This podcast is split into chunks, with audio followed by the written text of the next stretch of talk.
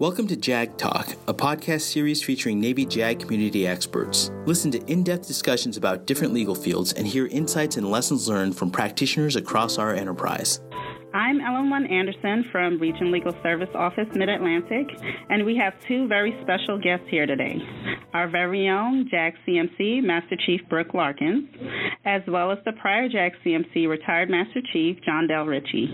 How are you all doing today? I am doing fantastic. Thank you, LN1 Anderson. Hi, LN1. Doing great. Excited to be part of the podcast and very much appreciate the invitation. Yes, thank you both. So today we will be discussing the different perspectives and experiences while serving in the unique position as a JAG Corps CMC. So, but before we begin, let's learn a little bit about each of you for those that do not know. Um, can you tell us where you are from originally and why you joined the Navy? And we could start with you, um, retired Master Chief Ritchie. Okay. Uh, so I joined the Navy uh, after high school in 1989 from Fulton, Missouri. That's where I'm from originally, where a lot of my family is still at. Um, you know, the, the, I guess the right answer is to say I joined the Navy for college opportunities, and uh, I was fortunate to have those college opportunities. But really, I joined the Navy just to get out of my small town and experience some new things. And I'm and I'm glad I did. I found the Navy to be my niche and loved the career that I had. Um, I retired in 2019. My family has settled in Gulf Breeze, Florida now, where um, we raise chickens and have dogs and cats. And I work as the administrative officer for the Disability Evaluation System Council program. So I still get to be a part of the great OJAG team, just in a different capacity. That's wonderful. Glad to hear that. And how about you, Master Chief Larkins? Yes, thank you. I joined the Navy in December of 1993. I am from a really small town in Iowa that had one stoplight. And I knew that just being in Iowa in a small town was just not my my forte and I wanted to do something bigger and better and that's why I joined the Navy. The Navy has provided many opportunities that I probably would have would not have gotten if I would have stayed at home and went to college right after high school instead of joining the Navy. Awesome. Certainly relatable. I'm sure many people can relate to that. So we will jump right into these questions. What were some of the challenges that you have faced while serving as the CMC of the JAG Corps, and how were you able to overcome those challenges? Master Chief Larkin? So I took over from Master Chief Ritchie in the summer of 2019. I remember sitting in my office and asking myself, where do I begin? And and what the heck did I get myself into? I remember the first day Chief Gutierrez came into my office and she looked at me and she basically told me that I needed to get myself together. And that was really exactly what I needed at that time. Shortly after that, um, the comprehensive review began, and there was so much uncertainty with the JAG community. How are we going to overcome this challenge? And at times it was very overwhelming because everybody had their own perspective and thoughts. And there was a lot of work that went into the recommendations and ensuring that we had the right stakeholders involved at, and ensuring that every voice was heard. Although the CR has been answered, there's still a lot of work that needs to be done. Now it's our responsibility as, as leaders to continue to assess and provide the feedback if adjustments need to be considered. Then the coronavirus came and we had to adapt fast. And it really forced us to have innovation and how we do business for our future force. And knowing that the safety is our number one concern when it comes to our sailors. And for me, it was really hard I am the type of person who feeds off of people's energy. And not being around sailors really put me in a weird spot where I just didn't know how to navigate. At one point, I just said, you know what, I just need to get back to work. And once I did get back to work and come into the office and have the ability to go out and travel and see the sailors, I was like, yes, this is what I was missing. And as you know, we still continue to adjust as the coronavirus is still here today. But we're going to have to learn to live with it and make those adjustments as necessary. Master Chief, thank you so much for sharing that. Wow. And Master Chief Ritchie, uh, similar question. What were some of the challenges that you faced while you were serving um, as JAG Corps CMC, and how were you able to overcome those challenges? Well, let me first say that um, I think any challenge we've looked at, we've dealt with previously pales in comparison to what um, the active duty and the leaders have been dealing with over the past two years with COVID. Um, and I, I just want to commend you all and thank you for your continued service through that. Um, because as Master Chief said, you know, one of the one of the challenges is a lot of times uh, just the bureaucracy. Um, things don't happen quickly, and that can be extraordinarily frustrating. But the energy and what made it worthwhile for me, at least, was being able to go out and travel and do the site visits and talk to the LNs in the field. Um, so I know exactly what Master Chief Lar- where Master Chief Larkins is coming from when she when she said she was missing that piece and, and needed to focus on it because um, that I know is what kept me energized as well. Um, I think in general, you know, the LN community is uh, it's small but mighty. And part of the role of JAG CMC is just trying to make sure the community doesn't get lost in the sauce of the Navy, you know. Um, while we're small and mighty and our work is valued and valuable, uh, recognition that we're, we're unique from the majority of other ratings is sometimes something you have to continue continue talking about with other leaders in the Navy because policies are made from the standpoint of the, the bigger Navy as a whole, right? And we're just a really tiny, small slice of it. So sometimes the things that we needed for our health of the community didn't necessarily fit into the standard process and practices of of the Navy. And um, so I, I would oftentimes finding myself find myself having to well, you always have to justify any requests or asks that you have. Um, that just became part of, of the battle rhythm where you're constantly trying, trying to um, defend why we're asking for something, why we're maybe asking for a policy exception, and, um, and why we want to be involved in certain detailing decisions or processes, or at least in the process, uh, and that sort of thing. Master Chief Ritchie, you are spot on when you when you're saying about justifying. I'm trying the, to sound as wonderful as you, Brook. No, no, no. But you, but, but what you're saying as far as just justifying and explaining why we need this, or just redirecting as far as what the policy is.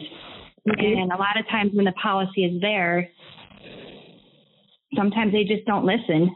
And other times that they do, but it takes a lot of a lot of work to get it. And then mm-hmm. I always I always um, mess with Senior Chief Kelly and be like, oh yes, we got to win. It's the small wins that really matter because how much effort it goes into making these changes and pushing our community forward. It takes a lot, and a lot of mm-hmm. times people don't see what happens behind the scenes and the questions that are asked. And one of the things that I truly appreciate about our leadership is they they want to make the best decision at that time.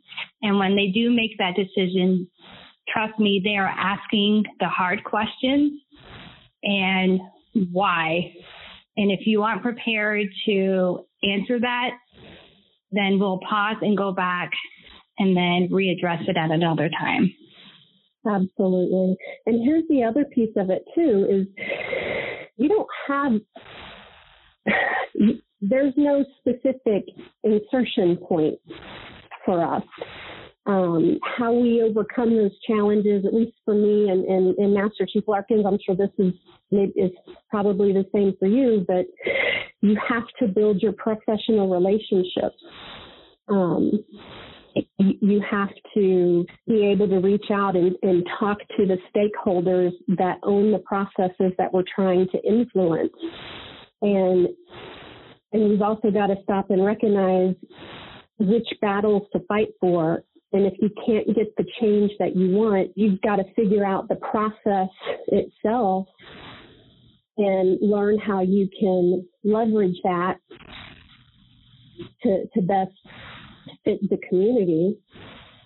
And what I do, what I did, I just, I asked. If you don't ask a question or you don't ask for something, the answer is always going to be no. But if you ask the question and you give them the good justification and answer their questions, like Master Chief just said, then yeah, you definitely get the yes sometimes, and those those small victories go a long way to um, oh my gosh, those are the best. Feeling your energy, right? those are the best. You have no idea. Yeah. Yeah, well, thank you. That was, I mean, thank you for sharing that perspective, Master Chief. Um, I certainly get that. Um, and I'm sure many of our listeners get that too. So thank you um, for sharing that perspective that many of us we don't know about. Um, but that's why we're here to hear those experiences that you, you have from your side and your perspective. So, um, which brings me to our next question. Um, recently, there were significant efforts um, made to strengthen the numbers in the legalman community. What were some of the recruitment efforts made to increase numbers, and have they been successful in your opinion, uh, Master Chief Larkins? Oh my goodness, yes. Um, bottom line, our community has answered the call on recruiting. As Master Chief Ritchie said, we are a small but mighty community. And when we have manning gaps, it really affects our mission. And just as it was for Master Chief Ritchie, and I know it, it is for me, the highest priority is our community health. And realizing that as the Navy changes, we need to change too. We need to ensure that we remain relevant and not left behind. With the adjustments that we made to the conversion instruction really opened up an opportunity for a demographic that we were falling short. And that was, has always been typically our, the E4s. But each of our AORs during the pandemic found a lot of creative ways to hold recruiting symposiums. Many of the, our overseas sailors did AFN commercials, some podcasts, and most importantly, representing themselves on a daily basis where they would go out on the deck plates and sailors would see them and say, I want their job. And knowing that how much we ask of our LNs and many of the LNs that are our conversion coordinators, they have a full time job, but they're also on the deck plates recruiting our relief. So I, I truly appreciate everything that the community has been doing. And most importantly, as far as when we talk about stakeholders, we can't do it by ourselves our enlisted community ma- manager has gotten really involved as far as promoting, talking with our NC communities, um, giving them training, and really connecting them to our point of contact within each of the AORs and asking for them to ask them the questions as far as how do we, how do we do the conversions? What's the routing process? And just the, the similar, brilliant on the basic stuff that um, we typically get. And we've done tremendously in the past two years since I've been in the seat. Awesome. Thank you, Master Chief. Uh, Master Chief Ritchie, um, while you were serving as JAG Corps CMC, did you make any efforts? Um, were there any efforts made to increase the community in numbers? There were. There were. Um, so it's the challenge, yet another challenge of uh, mm-hmm. increasing numbers. You know, the Navy has a set in strength and we have a piece of that in strength.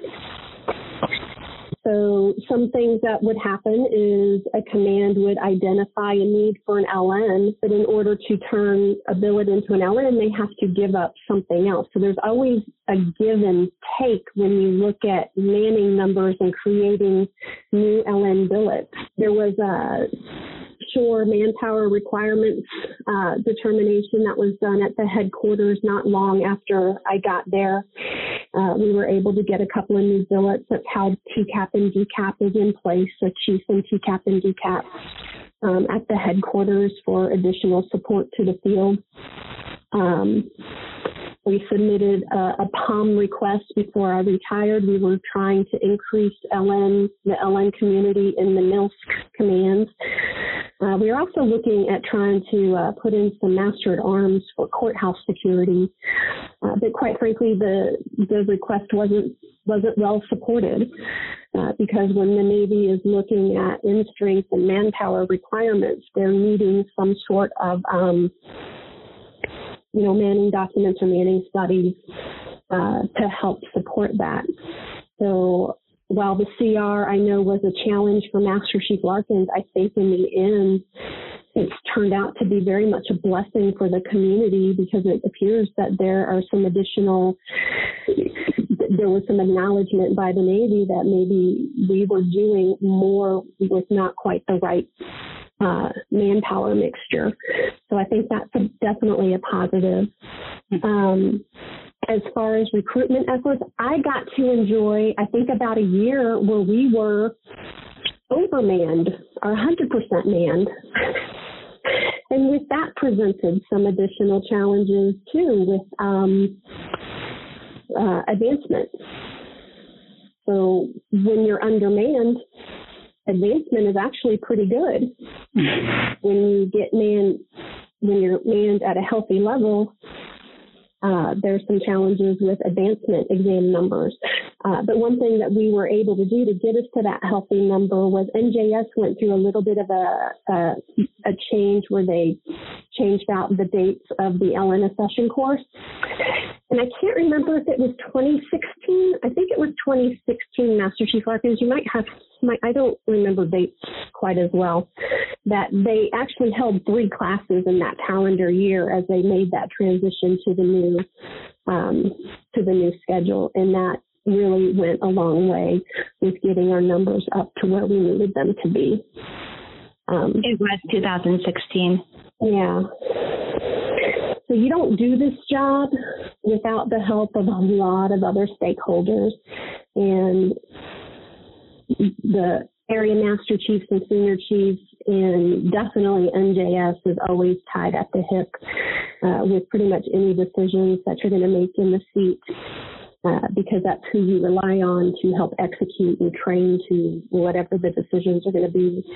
Um, but those are just, I think, a couple of examples. But um, yeah, for for every billet that grows in the community, you just have to know it's taking away from another command, and you you have to make the assessment.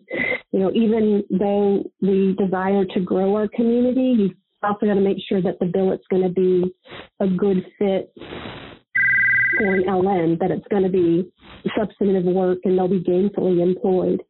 And then, of course, if we approve it, we've got to be able to fill it, which goes back to the conversion process once again. So just a little bit of background information with that, I guess. Yeah, and then all the when those um when the other commands are requesting those billet growth, many times I find myself going back and, and challenging them on what does that portfolio actually look like and commands are very quick to ask for a chief petty officer, but knowing the just the op tempo and the the portfolio that they describe going back to them and saying, Hey, I think this is a better fit for first class and do a comparison to another command that's similar in size, is similar in um, mission, and they usually go with what our recommendation is.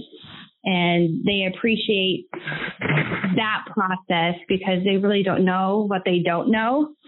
All they all that they do know is that they do find value in our community and want that support on station.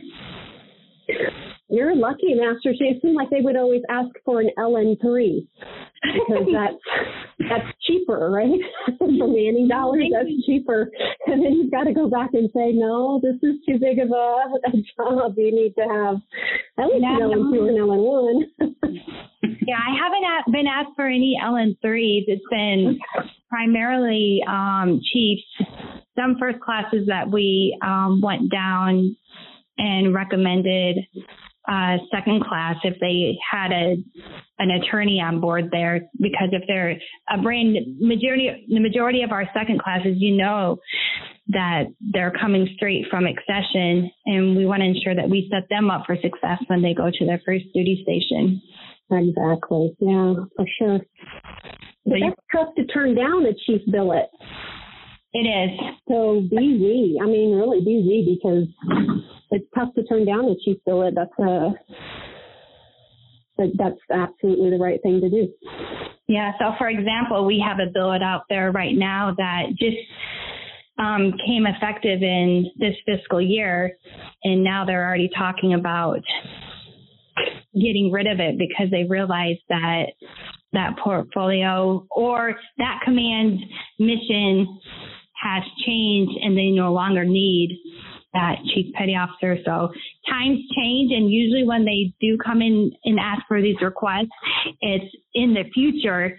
So what looks like three or four years ago totally makes sense, but once it comes online, things have changed so much, and they make those changes. Now, Stu, maybe you want to. I, I mentioned earlier about submitting a POM request.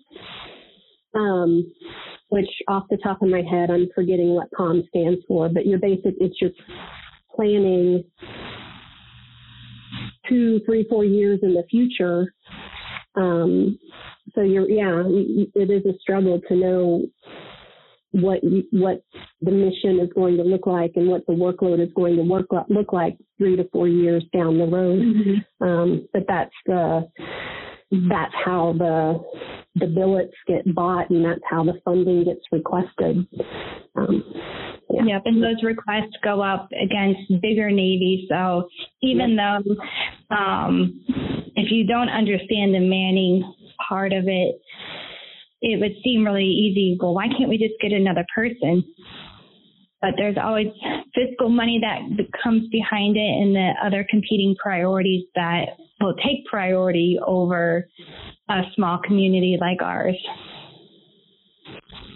And this conversation right here is exactly why it's so important to go out and do the site visits and re-energize yourself to see all the great work that the LNs are doing out there because you can go in circles for days just with the, different submissions for that that's needed. The, the bureaucracy. I mean, it's yes, it, it is what it is. Well, well, thank you both for sharing that. There's, it's such a process and so much goes into it. So thank you both for sharing. um, Master Chief Larkins, uh, do you think that legal men are being utilized to their full potential? That is a loaded question. Do you agree? Absolutely. well, there's so many ways you can take that.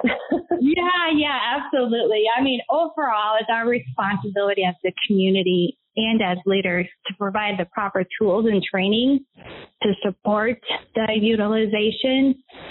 And what I've seen in the past year, it's been on the forefront of our senior leaders as far as our lines of effort and ensuring that the conversation is being had and really sharing lessons learned. I will say when I have been on my site visits and talking to the sailors, they're they're telling me that they have seen a shift. And that's not only coming from the enlisted, that is also coming from the officers as well. In my opinion, um, I think that the new LN collaboration instruction has really empowered the LNs and the attorneys to push them further and provide opportunities that maybe they didn't realize that they could push that young LN out of their comfort zone or vice versa, that LN coming to that attorney and saying, hey, you know what? I can do this. Give me the opportunity in order to do it. Um, there, there is still always room for improvement as far as as we continue to grow as a community. And I just appreciate the conversation is being had from the highest level of the JAG Corps down to the lowest level. Thank you, Master Chief. And Master Chief Ritchie, this is similar. Um, have you addressed a proper legal men utilization in the past? And what do you think have worked and what did not work so well? Well, we did not have an LN collaboration instruction, so maybe having an instruction earlier would have been a better course of action. But so when I was when I first took over as JAG CMC, I was coming from Naval Justice School. And I actually stayed at NJS for the first year that I was in the seat as the JAG CMC. And what I got to do and what NJS allowed me to continue to do was talk to all of the classes that came through NJS at that time. If it was a senior SJA course, you know, the 04 leader development course, um, whatever course happened to be on deck that had LNs or JAGs, I would go talk to them and talk about LN utilization and what that might look like and, and what it might entail. And I would always kind of frame it this way that the LN should be able to do or provide the first draft of anything that attorney is doing. Everything's in that LN's portfolio, right? So I would encourage them, because this is leadership, right? And a lot of these were leader development courses as well. To know what your LN's full potential is, you've got to sit down and have that conversation. And it sounds like these conversations are happening more often now, and the collaboration instruction has helped that too, which is outstanding. Um, but they have to sit down and have that conversation about expectations, their past experience, what tools and training they need to be able to meet those expectations. You know, that's basic leadership 101 and um, kind of what I would talk about as as we as I would do my site visits. I also made it a point to sit and talk to the first tour judge advocates on the site visits. Um, and while I don't know how much they enjoyed the conversations with me, I always enjoyed having conversations with them. And um, you know, even if they may not have found it helpful that day, I'm, I'm hoping I'm planting a seed. You know, I think we're all farmers in some aspect, right? When you're senior leaders, you, you've got to plant the seeds along the way to affect the change later on because the change takes so long to to get over the hump before you see it sometimes. So I I view that as my role as the JAG CMC was to have those conversations with the JAGs as well as the LNs. And then we would have our senior enlisted present at um, the Commander's Leadership Symposium. We shared best practices um, and, and, tried to collaborate that way um, because each command, all of our commands were doing wonderful things. Um, but you've got to connect one another to know and share in, you know, why reinvent the wheel? reach out to someone else that you know is doing it well and try to replicate it or make it fit to your current command. Um, so those those were just a few examples of, of what we did. Um, you know, and it's got to be based again on the individual LN's experience level, training level, eh, motivation level, and workload. Um, we have places that the workload just doesn't support, you know, an LN being able to sit down and draft a motion for their attorney. That's just a fact of life. And you've got to also um, align expectations with, with that as well. It doesn't make them less of a legalman. It doesn't make them less of, of a paralegal because it's an important part of the mission that has to get done in order to, to move a case forward. So there's a little bit of that, you know, balancing as well when you have discussions about LN utilization. And one thing I'll also like to highlight when we're talking about the the collaboration, one of the most important aspects of it is the feedback. Yeah. So what I've seen typically is they the LNs are given the opportunity to write that motion, but the feedback is not given to them. And so they continue continuously if no feedback is given to the sailor, they're going to think that they're doing it right and they have no idea what adjustments that need to be made and then when we're talking to the the young judge advocates and they just say well their work product is just not there master chief and and then you just ask the question well did you tell them well no um i didn't have time to or I didn't want to hurt their feelings, but we're strong enough. We can take that constructive criticism because we want to help them. We're trained to to do this type of work and we and we owe it to you to make those adjustments and be the best that you can be.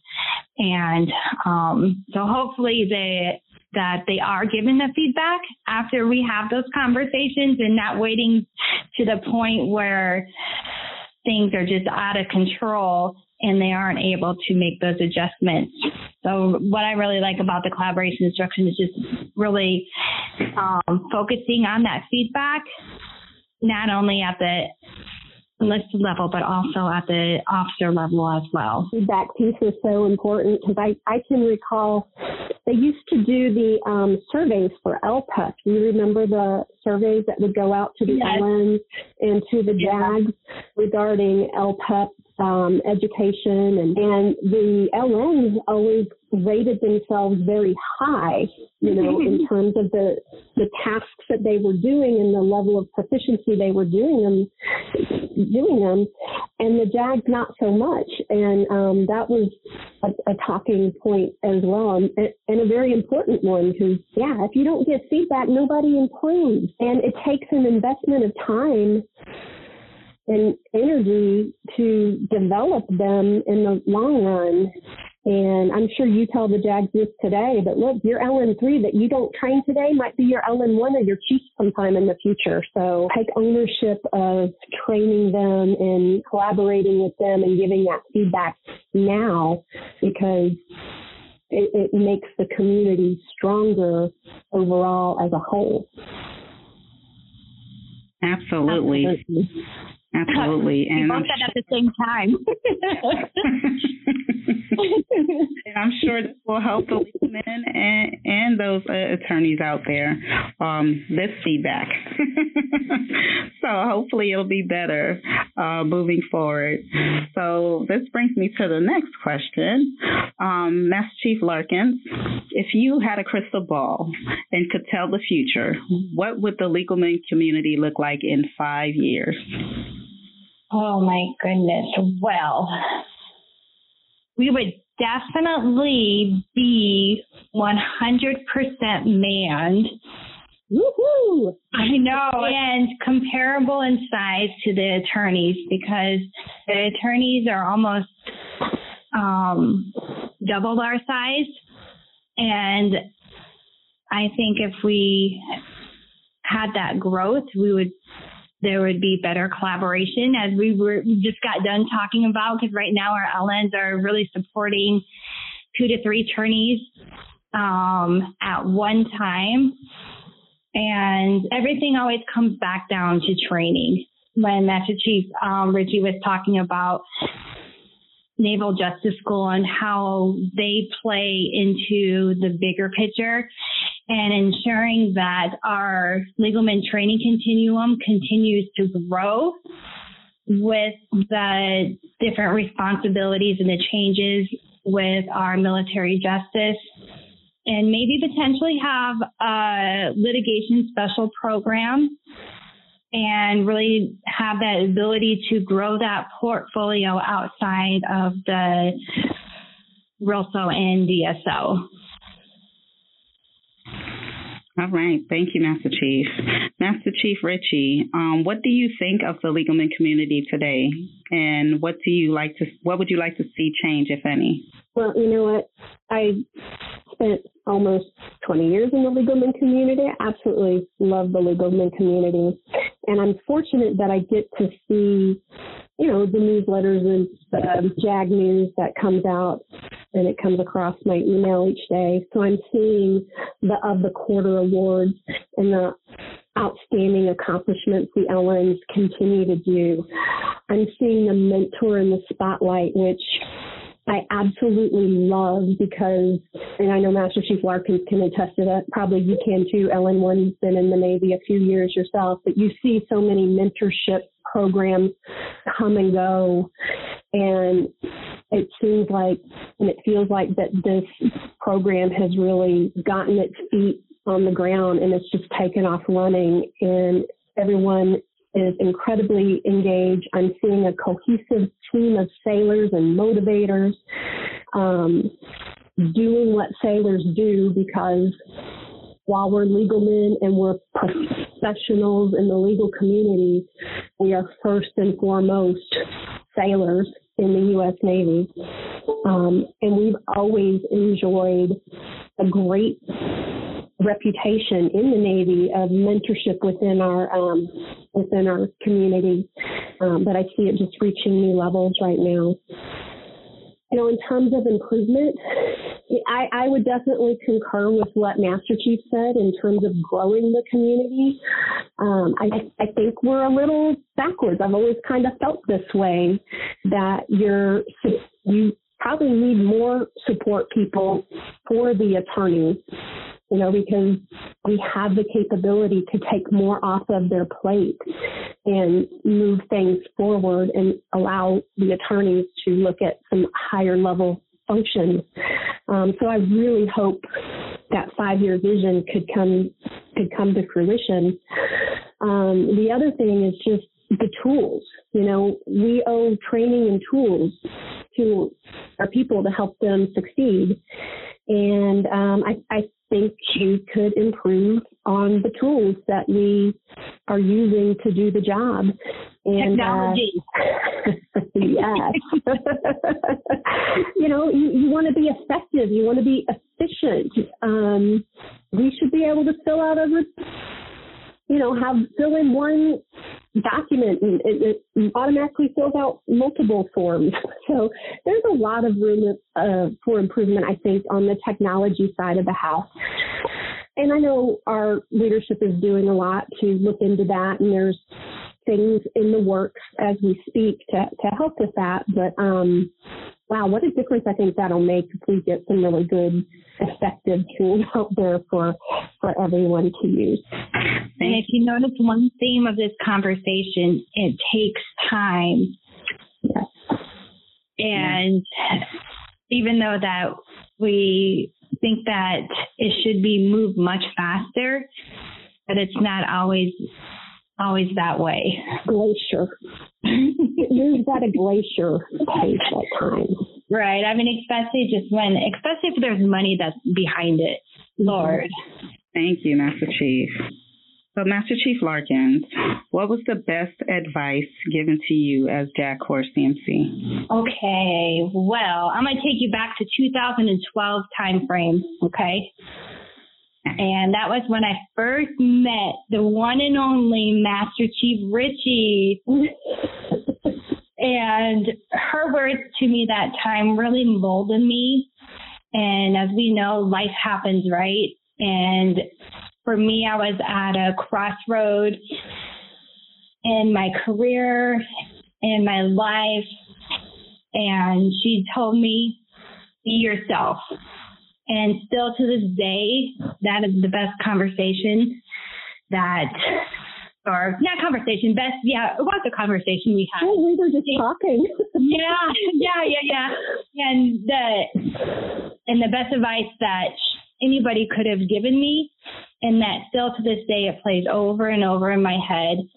And one day I was, um, I think I was probably at TJ Maxx or something, and I was walking past the um, this wall, and they have this sign on there, and I have it in my office now, and it simply states, "Beauty begins when you decide to be yourself."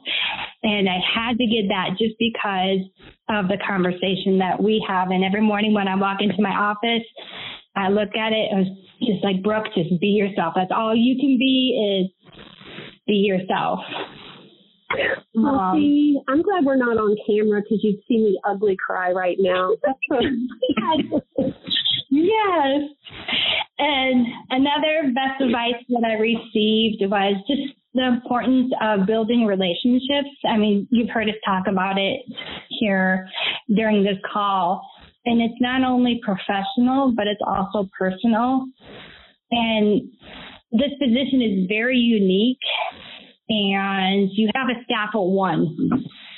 And in order to make things happen, for me, I learned very quickly that the importance of those relationships that you have.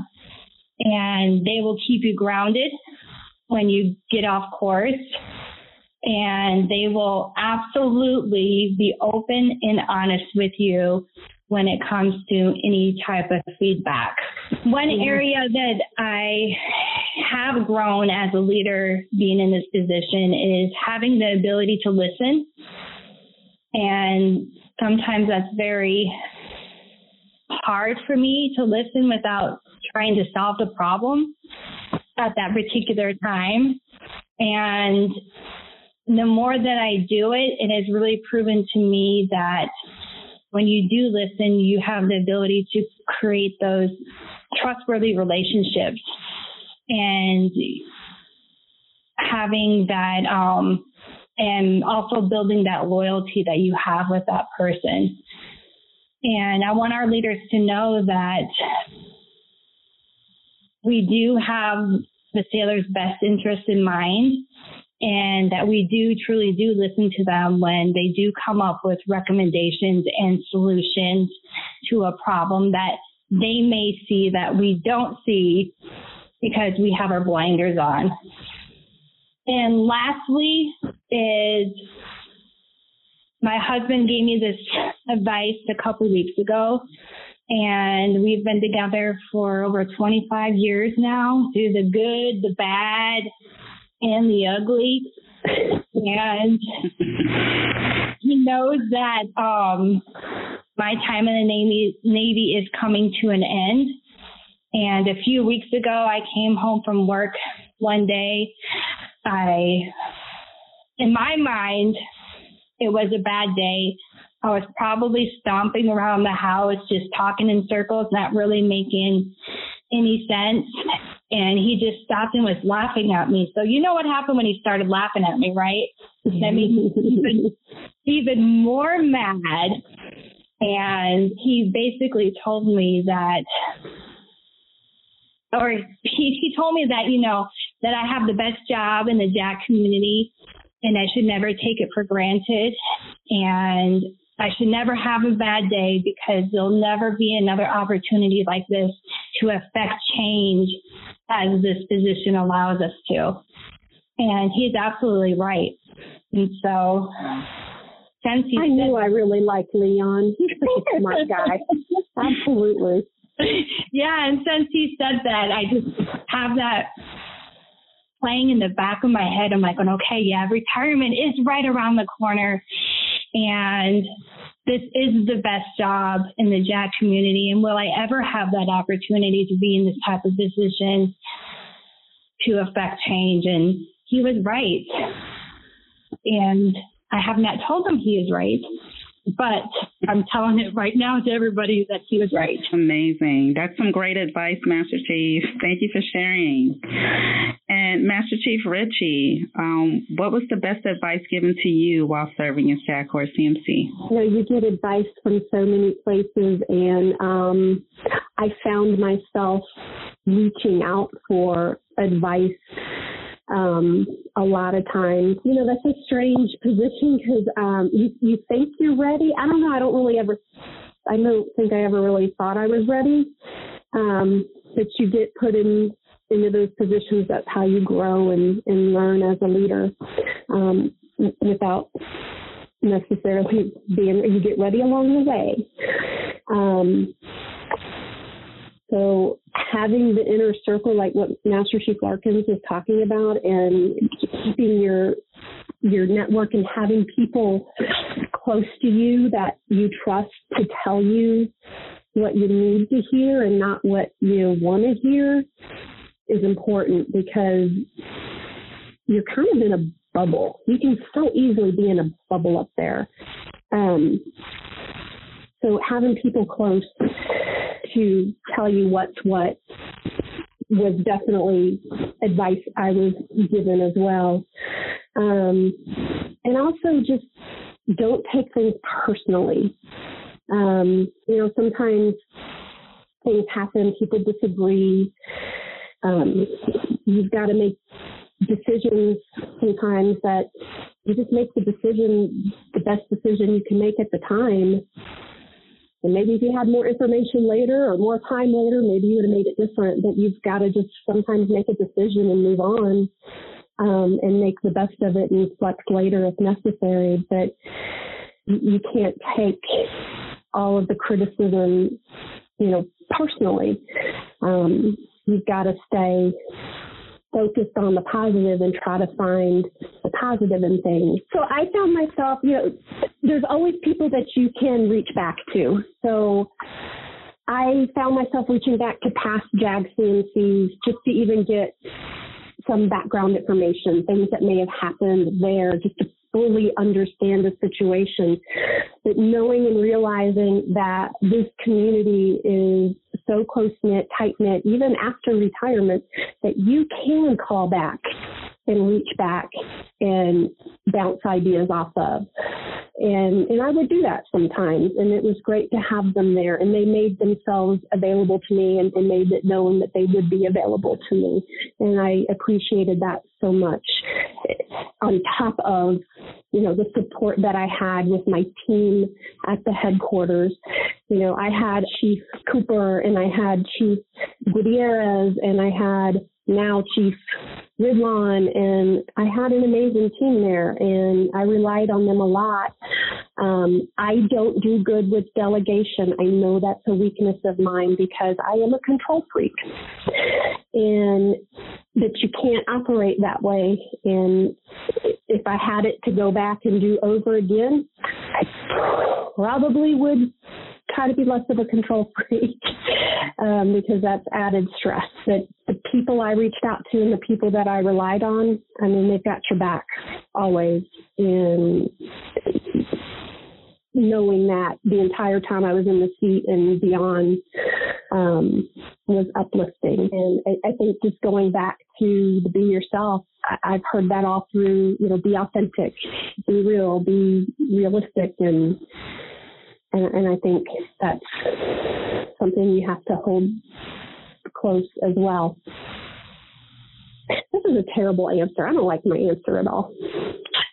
It's a good answer. It's a good answer. You're being real. You're being yourself. I love it. I know. Thank you. Thank you so much. Thank you both for sharing. Uh, we appreciate that and we love hearing your perspectives. So yes. before Don't we forget that your JAG CMCs are real people too. Absolutely. and it's good to see that side of you. so thank you both for sharing those. Um, before we close out, um, Master Chief Larkins, do you have any closing remarks for the Legalmen community? Yes, I do. Well, first off, thank you so much for putting this podcast together and giving Master Chief Ritchie and, and I the opportunity to share what happens up here at headquarters and kind of um, what happens behind the scenes, and just knowing that we do it all for the community to make our community the best that it can be. And I appreciate every thing that the LNs that are doing out there. You are totally crushing it. And continue on doing that. I know times are tough, but we will get through this and good things are coming our way. And happy birthday. This is our 50th golden year. And the whole LN birthday team that put on all these different evolutions, it was not an easy task to do. And Senior Chief Garris, Chief Ridlon, Chief Zandy, um, LN2 Williams. They were the core team that came together, that had a vision and really built it out. And we thank you so much for what you have done. And I can't wait to see what will happen at our 75th some celebration. Maybe we will be one of those master chiefs that come back on our 75th anniversary. There you go. Interview yes. us again in 25 years. Yes, and we'll see whatever happened in five years if it would actually. If your crystal ball came to fruition, yes. right? Right. Yes. I'm, I have my bets on you, Master Chief Larkins. I think that's going to happen, and I can't wait to see it happen. And um, you're doing an amazing job. I knew I, I knew you would. I'm so happy. I'm so glad to see the things that um, are happening in the community and you've got a winning team in the community and in the leadership there at the headquarters. Thank you. Thank you for all that you do. And thank you to the LN Birthday Committee and LN1 Anderson and is LN Smith still on the phone for setting this up? Thank you both. Even if you're not, maybe he'll listen to it later. yes, I think he will. Um, uh, thank you so much to LN1 Smith and Ellen Tuparad that helped me through this podcast as well. Um, and thank you both, uh, Master Chief Larkins and retired Master Chief Ritchie. Thank you for joining us and sharing your experiences and your perspectives uh, while serving in as JAG Corps CMCs. We really do appreciate all of your insights website. So we can't thank you enough. And thank you all for listening. And this concludes the LN 50th Birthday Series podcast. Happy 50th birthday, Legal Man. You have been listening to JAG Talk, a podcast series featuring Navy JAG community experts. Visit jag.navy.mil for additional chapters of this podcast series. Thank you for tuning in.